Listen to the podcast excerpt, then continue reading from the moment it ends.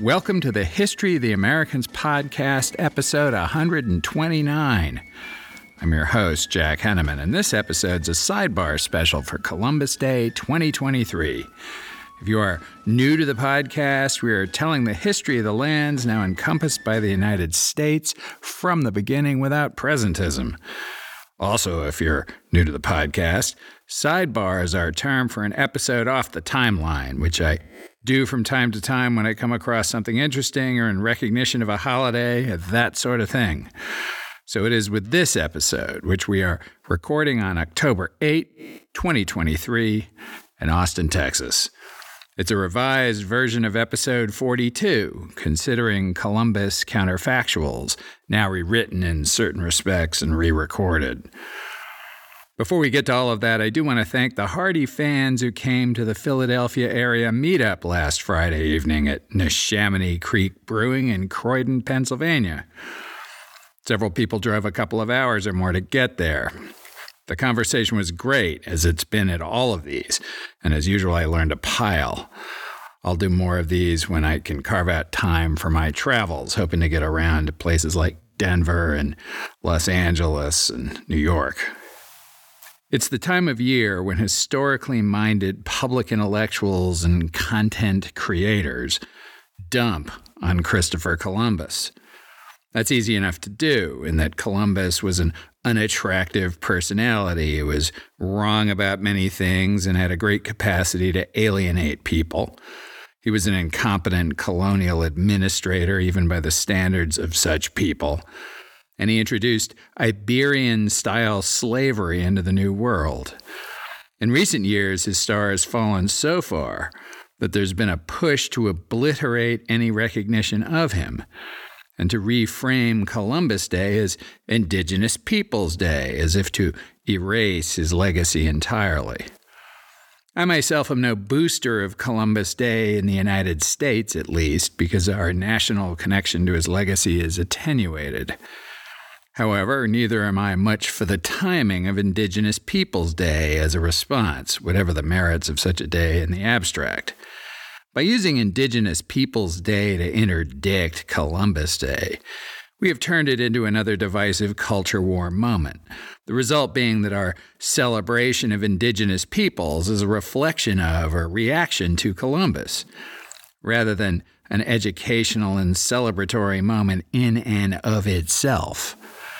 That's a loss, it seems to me, and another product of the recent compulsion to turn everything historical into useful political narrative. Long standing listeners know how I feel about that. The purpose of this episode is to speculate about what the world would have looked like if the Columbus story had unfolded differently in various ways. Some of my speculations are outrageous and might irritate you. Ask only that you keep an open mind. Devoted listeners with memory yet green will remember the celebrated moment from the third of our five episodes on Columbus, Admiral of the Ocean Sea, Part 3, which dropped in the earliest days of the podcast back on January 22nd, 2021. Quoting me, mostly quoting Columbus's most celebrated biographer, the famous naval historian Samuel Eliot Morison. The night of October 11, 1492, was, in Morison's words, the most momentous ever experienced aboard any ship in any sea. Quote, Jupiter was rising in the east. Saturn had just set, and Deneb was nearing the western horizon, toward which all waking eyes were directed. There hung the square of Pegasus, and a little higher and to the northward, Cassiopeia's chair. The guards of Polaris, at 15 degrees beyond feet, told the pilots that it was two hours after midnight. On speed, the three ships, Pinta in the lead, their sails silver in the moonlight. A brave trade wind is blowing, and the caravels are rolling, plunging and throwing spray as they cut down the last invisible barrier between the old world and the new. Only a few minutes now, and an era that began in remotest antiquity will end. Rodrigo de Triana, looking on Pinta's forecastle, sees something like a white sand cliff gleaming in the moonlight on the western horizon, then another, and a dark line of land connecting them. Tierra, tierra, he shouts, and this time land it is. Back to me. The expedition had first seen what is now known as San Salvador, or Watling's Island of the Bahamas, and what was known then to its inhabitants as Guanahani. From that moment on, everything, everywhere in the world, would be different. One of the great things about not being a professional historian is that I get to do and say things that academics are usually reluctant to do and say. Discussions of counterfactuals, what might have been, fall into that category. My own view, however, is that in looking at something as momentous as the connecting of the two hemispheres, we can learn something by proposing counterfactuals and kicking them around. I'll kick this off by offering a few assumptions about Columbus and his accomplishment, whatever it was, for the purposes of this discussion. Most of these are very close to irrefutable, and very long standing listeners will remember most of them from our series on the Admiral of the Ocean Sea. Columbus brought an entrepreneur's insight and determination to the problem of breaking the Muslim monopoly on trade between Europe and Asia. He had the thought to sail west in search of China and Japan, or perhaps still undiscovered islands in the ocean sea. This was not original or surprising, insofar as everybody knew that Japan and China were to the west of Europe. However, previous attempts to push west from the most obvious place, the Azores, had failed because strong westerlies blow down on those islands, and beating against those winds in a caravel was a fool's errand. Columbus's insight was to sail out of the recently conquered Canaries, where he had seen that the prevailing wind blows from the east. With that edge and an erroneous and even foolish confidence that the world was much smaller than it was, Columbus doggedly pursued funding for his great enterprise over many years, until Isabella finally decided to make a low risk bet that she probably did not expect to pan out. In his unique insight, sometimes grating personality, and erroneous overconfidence, Columbus was a disruptive innovator of the first order, a personality type that students of business history would instantly recognize. Columbus was an extremely capable sailor, an intuitive navigator, able to make judgments at sea that no person alive today could do with only the tools available in 1492. He proved this time and again, including his critical decision in the first voyage to follow the birds and the choices he made during the dangerous voyage home. The voyage home, after all, was just as important as the Western crossing, because if Columbus had not gotten back to Europe, nobody would have heard what he had found, and his trip would have been even less relevant to history than the early Scandinavian settlement in North America. As capable as he was as a sailor, and determined as he was as a visionary, Columbus failed to find rich Asian civilizations with whom to trade. To prove the value of his trip and get funding for a second voyage, he kidnapped Indians to take home as proof of all that he had found. To save the financial viability of his great enterprise, he enslaved Indians to extract alluvial gold on Hispaniola. Columbus was therefore the first person to impose the grinding system of Spanish settlement and exploitation in the New World. In doing this, he was extending brutal practices that the Spanish had deployed during their conquest of the Canary Islands. There, they had subjugated the indigenous people, the Guanches, and enslaved them to work on Spanish plantations. Columbus did not therefore merely participate in an existing system that he was born into. Columbus was not the scion of a plantation slaveholder trapped in a role assigned to him at birth. Rather, he was instrumental to converting the singular experience of the Canaries into the playbook for Spanish settlement in the Western Hemisphere and beyond. Finally, Columbus was essential to the history of the Americans because, but for Columbus, the whole history of North America would have unfolded very differently. Yet he was not actually of the history of the Americans. He never reached today's United States other than to touch Puerto Rico. Many Spaniards were far more important to our national story than Columbus. Adding all of this up, I have no objection to those who say that we Americans shouldn't honor Columbus the man. Celebrate Columbus the man or not, but it is an entirely different matter to consider Columbus's legacy, by which I mean the consequences of Columbus's actions. Few people in all history have had such a profound effect on humanity and human civilization. And here's the part that will irritate people. Though countless millions of people, perhaps more than a hundred million, suffered grievously because of Columbus's legacy, even more people, probably billions, benefited from it. Let's roll back to our first episode on Columbus and the state of the world in early 1492. Quoting myself again.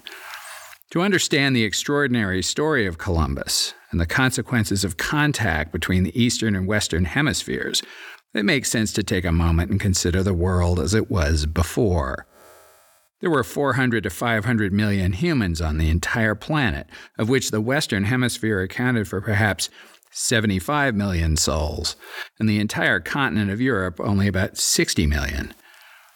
In North America, estimates vary from 2 million to 18 million.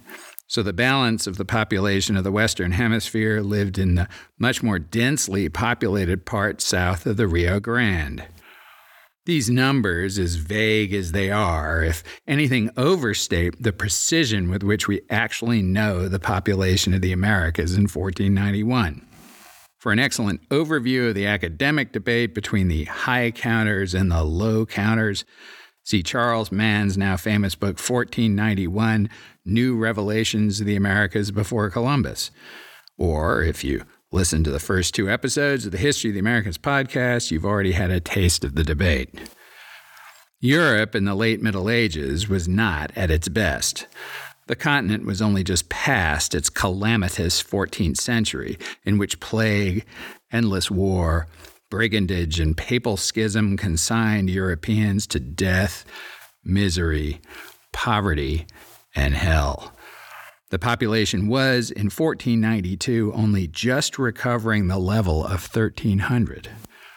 Samuel Eliot Morison begins his biography of Columbus, published in 1942, with this bleak assessment quote, at the end of the year 1492, most men in Western Europe felt exceedingly gloomy about the future. Christian civilization appeared to be shrinking in area and dividing into hostile units as its sphere contracted. For over a century, there'd been no important advance in natural science, and registration in the universities dwindled as the instruction they offered became increasingly jejune and lifeless. Institutions were decaying. Well meaning people were growing cynical or desperate, and many intelligent men, for want of something better to do, were endeavoring to escape the present through studying the pagan past. With the practical dissolution of the Holy Roman Empire and the Church's loss of moral leadership, Christians had nothing to which they might cling. The great principle of unity, represented by emperor and pope, was a dream of the past that had not come true. Belief in the institutions of their ancestors was wavering. It seemed as if the devil had adopted as his own the principle divide and rule. Throughout Western Europe, the general feeling was one of profound disillusion, cynical pessimism, and black despair. One may catch the prevailing mood by reading the final pages of the Nuremberg Chronicle.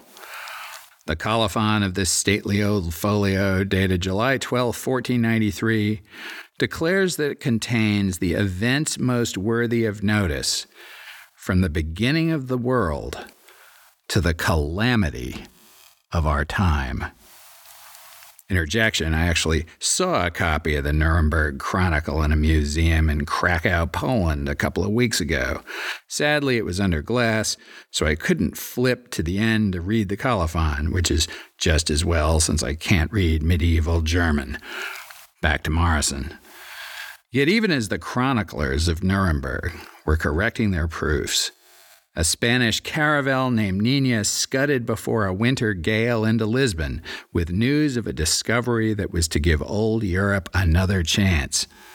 In a few years, we find the mental picture completely changed. Strong monarchs are stamping out privy conspiracy and rebellion. The church, purged and chastened by the Protestant Reformation, puts her house in order. New ideas flare up throughout Italy, France, Germany, and the northern nations. Faith in God revives, and the human spirit is renewed. The change is complete and astounding. Back to me. The question is why was the change complete and astounding? And how far did it go? In order to get to those questions, I propose a few working assumptions that I believe to be true or truer than the alternatives. First, the overarching consequence of Columbus, dwarfing everything else that might be said, is the Columbian Exchange, which is, per Wikipedia, the widespread transfer of plants, animals, precious metals, commodities, culture, human populations, technologies, diseases, and ideas between the New World, the Americas, and the Western Hemisphere, and the Old World, Afro Eurasia, in the Eastern Hemisphere, in the late 15th and following centuries. For a lot more detail on that topic at a high level and discussion of the impact it had on both human population and on the old fashioned cocktail you might make for yourself this evening, you might listen or listen again to one of our early episodes Introduction to the Columbian Exchange.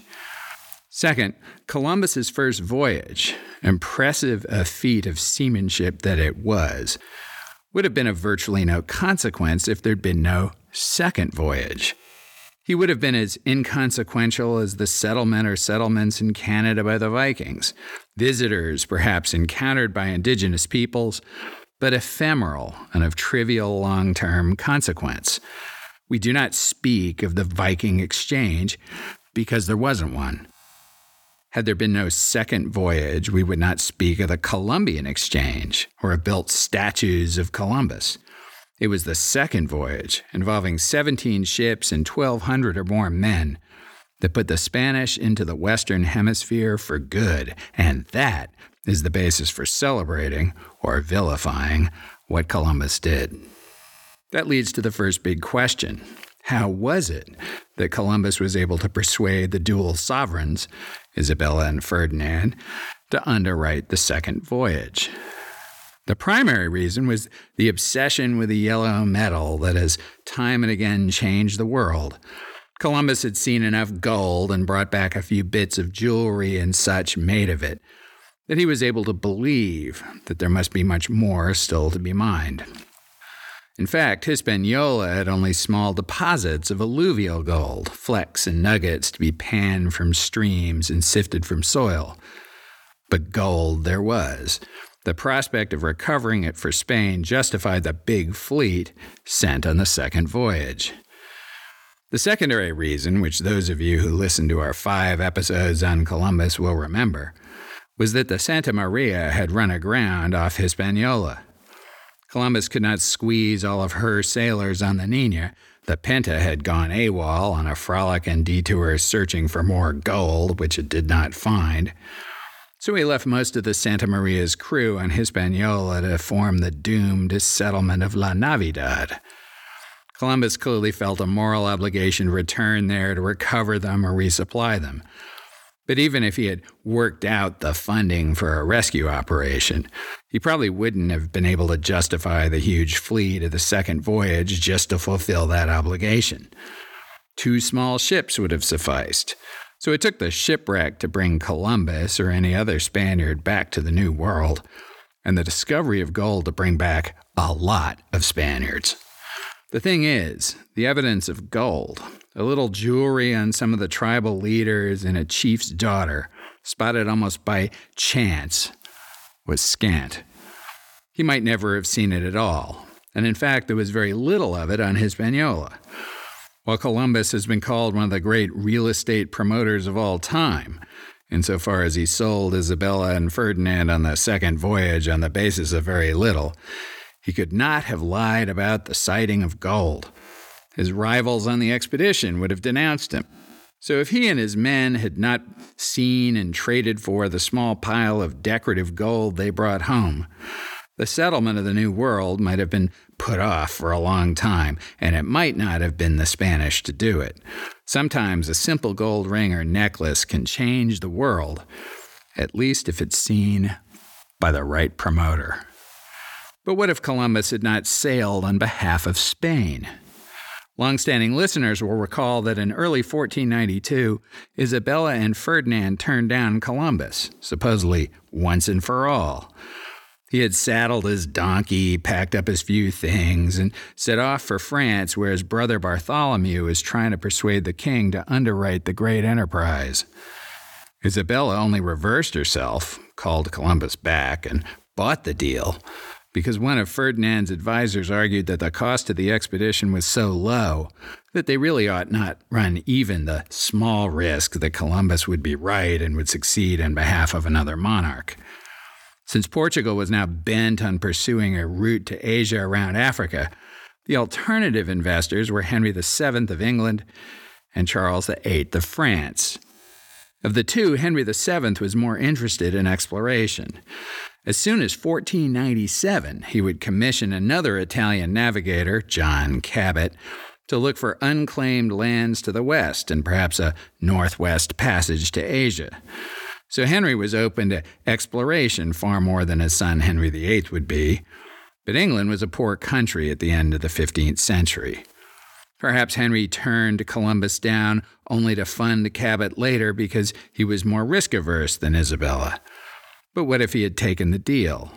What if Columbus had sailed on behalf of England with an English crew, following the westerlies blowing out of the Canaries, and arrived at the same place? Well, for starters, he might not have been so quick to propose enslaving Indians. In 1492, the only such markets in Western Europe were in Spain and Portugal, and commercial interaction with Arabs and other North Africans. In the conquering of the Canaries, the Spanish had already built a plantation economy on the backs of enslaved indigenous peoples. The Iberians had a demonstrated use for slaves, the English of the late Middle Ages had no slave markets, no experience trafficking in people, and no experience managing an economy based on slavery. That would change eventually as the English fell into competition with Spain and Portugal for a piece of the vast wealth of the Americas. It's nevertheless reasonable to wonder whether the politically savvy Columbus, on an English ship with an English crew, would have proposed the same economic model if he were working for Henry VII. European style slavery would have almost certainly come to the New World eventually, but it still might not have been Columbus who would first do it. Here's another counterfactual question What if the first sustained contact between the Western and Eastern hemispheres had been initiated by somebody who was not European at all? Jill Lepore raises the possibility in the early pages of her book, These Truths. Quote To start with, weighing the evidence, it's a little surprising that it was Western Europeans in 1492, and not some other group of people some other year, who crossed an ocean to discover a lost world. Making the journey required knowledge, capacity, and interest. The Maya whose territories stretch from what is now Mexico to Costa Rica, knew enough astronomy to navigate across the ocean as early as AD 300. They did not, however, have seaworthy boats. The ancient Greeks had known a great deal about cartography. Claudius Ptolemy, an astronomer who lived in the second century, had devised a way to project the surface of the globe into a flat surface with near perfect proportions. But medieval Christians, having dismissed the writings of the ancient Greeks as pagan, had lost much of that knowledge. The Chinese had invented the compass in the 11th century and had excellent boats. Before his death in 1433, Zheng He, a Chinese Muslim, had explored the coast of much of Asia and Eastern Africa, leading 200 ships and 27,000 sailors. But China was the richest country in the world, and by the late 15th century no longer allowed travel beyond the Indian Ocean, on the theory that the rest of the world was unworthy and uninteresting. West Africans navigated the coastline and rivers that led into a vast inland trade network, but prevailing winds and currents thwarted them from navigating north, and they seldom ventured into the ocean. Muslims from North Africa and the Middle East, who had never cast aside the knowledge of antiquity and the calculations of Ptolemy, made accurate maps and built sturdy boats. But because they dominated trade in the Mediterranean Sea, as well as overland trade with Africa for gold and with Asia for spices, they didn't have much reason to venture farther. It was somewhat out of desperation, then, that the poorest and weakest Christian monarchs on the very western edge of Europe, fighting with Muslims, jealous of the Islamic world's monopoly on trade, and keen to spread their religion, began looking for routes to Africa and Asia that wouldn't require sailing across the Mediterranean. Back to me. Both the Chinese and the Arab Muslims had the technology to do what Columbus had done. But for the twists and turns of court politics in China and the entrenched and profitable economic status quo in the Muslim world, it isn't at all obvious or inevitable that the Europeans would get to the Western Hemisphere first. Let's suppose the Chinese or the Arabs arrived at and stayed in the Western Hemisphere first. What would have happened? Well, the Chinese and the Arabs would have carried more or less the same Eastern Hemisphere pathogens to the Spanish, and the indigenous people of the Western Hemisphere would have had very little resistance to them. The civilizations of the Western Hemisphere were doomed, no matter who from the Eastern Hemisphere made the first sustained connection. Scholars debate whether disease killed 80% of the Indians or 95% in the first 150 years after Columbus. But in either case, their civilizations would have died. It's also hard to imagine that the Chinese, the Arabs, both of whom had more substantial traditions of slavery than Western Europeans, wouldn't have enslaved surviving Indians to dig, say, the vast silver deposits of Bolivia if they'd found them first. Nor is it clear that the Arabs wouldn't have imported blacks from Africa, in whom they were already doing a robust trade to replace the Indians who died on the plantations and in the mines. Now, I don't think it is obvious that a Western hemisphere dominated by the descendants of Chinese or Arab conquerors would have resulted in an uglier world than one dominated by the Spanish, Portuguese, and English. We can't simply assume that China or the Arab Muslim world would have developed in the same way in that alt history, because European power, which is massively increased by virtue of the exploitation of the Western Hemisphere, has had such a huge impact on the development of both China and the Arab world. However, neither is it obvious that the world would be better off today if the Western Hemisphere were Chinese or Arab. No doubt many Chinese or Arabs would think so. Cultural familiarity always appeals to people. But it was the English settlers in the United States and their descendants who fundamentally implemented individualism as a national ideal and wrote their names in blood to defend it not once but several times. If you are an individualist and believe you possess inalienable rights, and by now it will not surprise you to hear that I am and do, you might ask how that individualism would have influenced the world as it did if England had remained an impoverished island in a corner of the world and the Chinese or the Arabs had controlled the Western Hemisphere. Now, here's the really hot counterfactual. The Columbian Exchange drove an explosion in human population, even taking into account the deaths of perhaps 100 million indigenous people and tens of millions of enslaved black Africans and their descendants plus millions more in the Eastern Hemisphere from syphilis. The population exploded after 1500 because a whole host of really important crops grew better in the opposite hemisphere. We discussed this topic at length in our episode Introduction to the Columbian Exchange, so I'll send you there for the deep dive.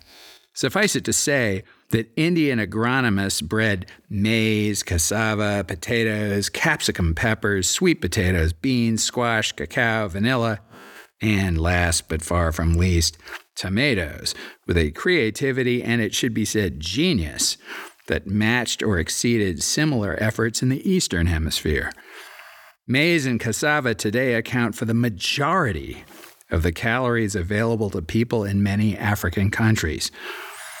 Tomatoes, bred in Mexico from an inedible plant from the Amazon, are so ubiquitous that one study calculated that they contribute more aggregate nutrients to the human diet than any other plant.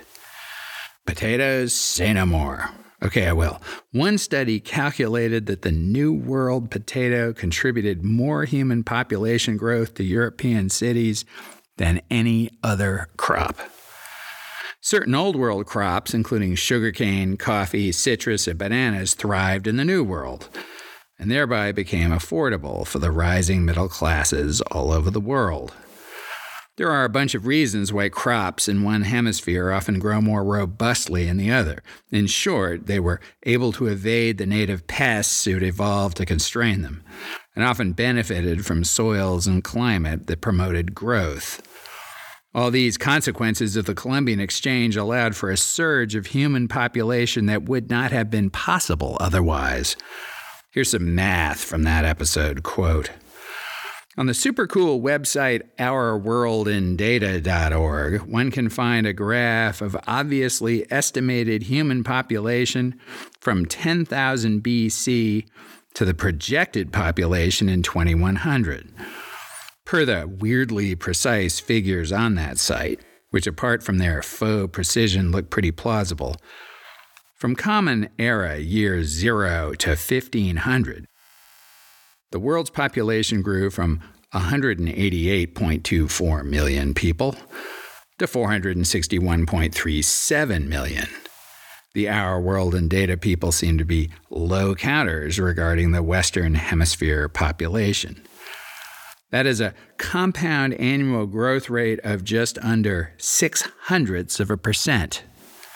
By contrast, from 1500 to 1800, the period after Columbus but before the confounding influences of the Industrial Revolution, mechanization of food production, and big improvements in public health, the world population grew from that 461.37 million people in 1500 to 989.82 million, or a compound annual growth rate of 0.25%. That's obviously more than quadruple the rate that prevailed during the entire run from the birth of Christ to 1500. And of course, the quadruple growth rate is in spite of a catastrophic early setback, the demographic disaster in the Western Hemisphere after old world diseases killed off 80% or more of the native population, the transfer of 12 million Africans in the Middle Passage, and all those deaths from syphilis. 1492 was, it turns out, an inflection point, the first curve in the hockey stick of human population growth. The location of population also changed radically. In 1492, the world's biggest cities clustered in the tropics, all but one within 30 degrees of the equator. They were Beijing, Vijayanagar in southern India, Cairo, Hangzhou, and Nanjing in China, Tabriz in Iran, Gaur in India, Tenochtitlan, capital of the Aztec Empire, Istanbul, and perhaps Gao in the Songhai Empire in West Africa, and Cusco, capital of the Inca Empire. By 1900, every city in the top 10 would be in Europe and the United States, except Tokyo, in Charles Mann's words, the most westernized of eastern cities. If one imagines that Pangaea remained intact with most of the world's land in one mass, it's hard to believe that the human carrying capacity of the planet would be much more than two or three billion souls, far below the nearly 8 billion who live here today. There simply would not have been enough food to feed the people, and the loss of all that human ingenuity would have almost certainly delayed or even prevented the unbelievable pace of technology and innovation that has happened since and enabled so much agricultural and industrial productivity. Of course, there are plenty of people today who wish there were far fewer people. They usually mean other people, assuming they themselves would be here to enjoy the fruits of a quieter, cleaner, simpler, more paradisical world. Maybe they are right. Before one leaps to that answer, though, consider the lives those tens of billions of additional people have been able to lead. The joy and the sadness and the loving families that they had, and the contributions of their civilizations to technology, art, music, religion, literature, and human opportunity. None of that would have been possible if there'd been no connection between the hemispheres or if there had been no separate Western Hemisphere at all. The world needed the Columbian Exchange to become what it is today. A lot of people died in the making of our world, and a great many more have lived because of it. None of this is to excuse the brutality and genocide along the way, and as the years went by, there were moments when the violence would be gratuitous, adding nothing to today's world. And surely, one of the great paradoxes is that all that violence against weaker peoples, especially in the Americas and Africa, enabled our modern world in which we have the material comfort and moral development to care about individual suffering far away from our own homes. That that is the long term consequence of Columbus's great enterprise, as he himself put it, much of it seemingly lost in the shallow discussion of that legacy today. Thank you again for listening. I hope that this has been thought provoking. I skewered some conventional wisdom in this episode. Many of you who listen this far are probably itching to disagree or erupt in outrage. As usual, please send me questions, comments, corrections, objections, and pats on the back, as civilly as you can in all cases, by email to thehistoryoftheamericans history of the Americans at gmail.com or comment on the website, thehistoryoftheamericans.com. I'll respond to all thoughtful objections and issue corrections as appropriate. Until next time.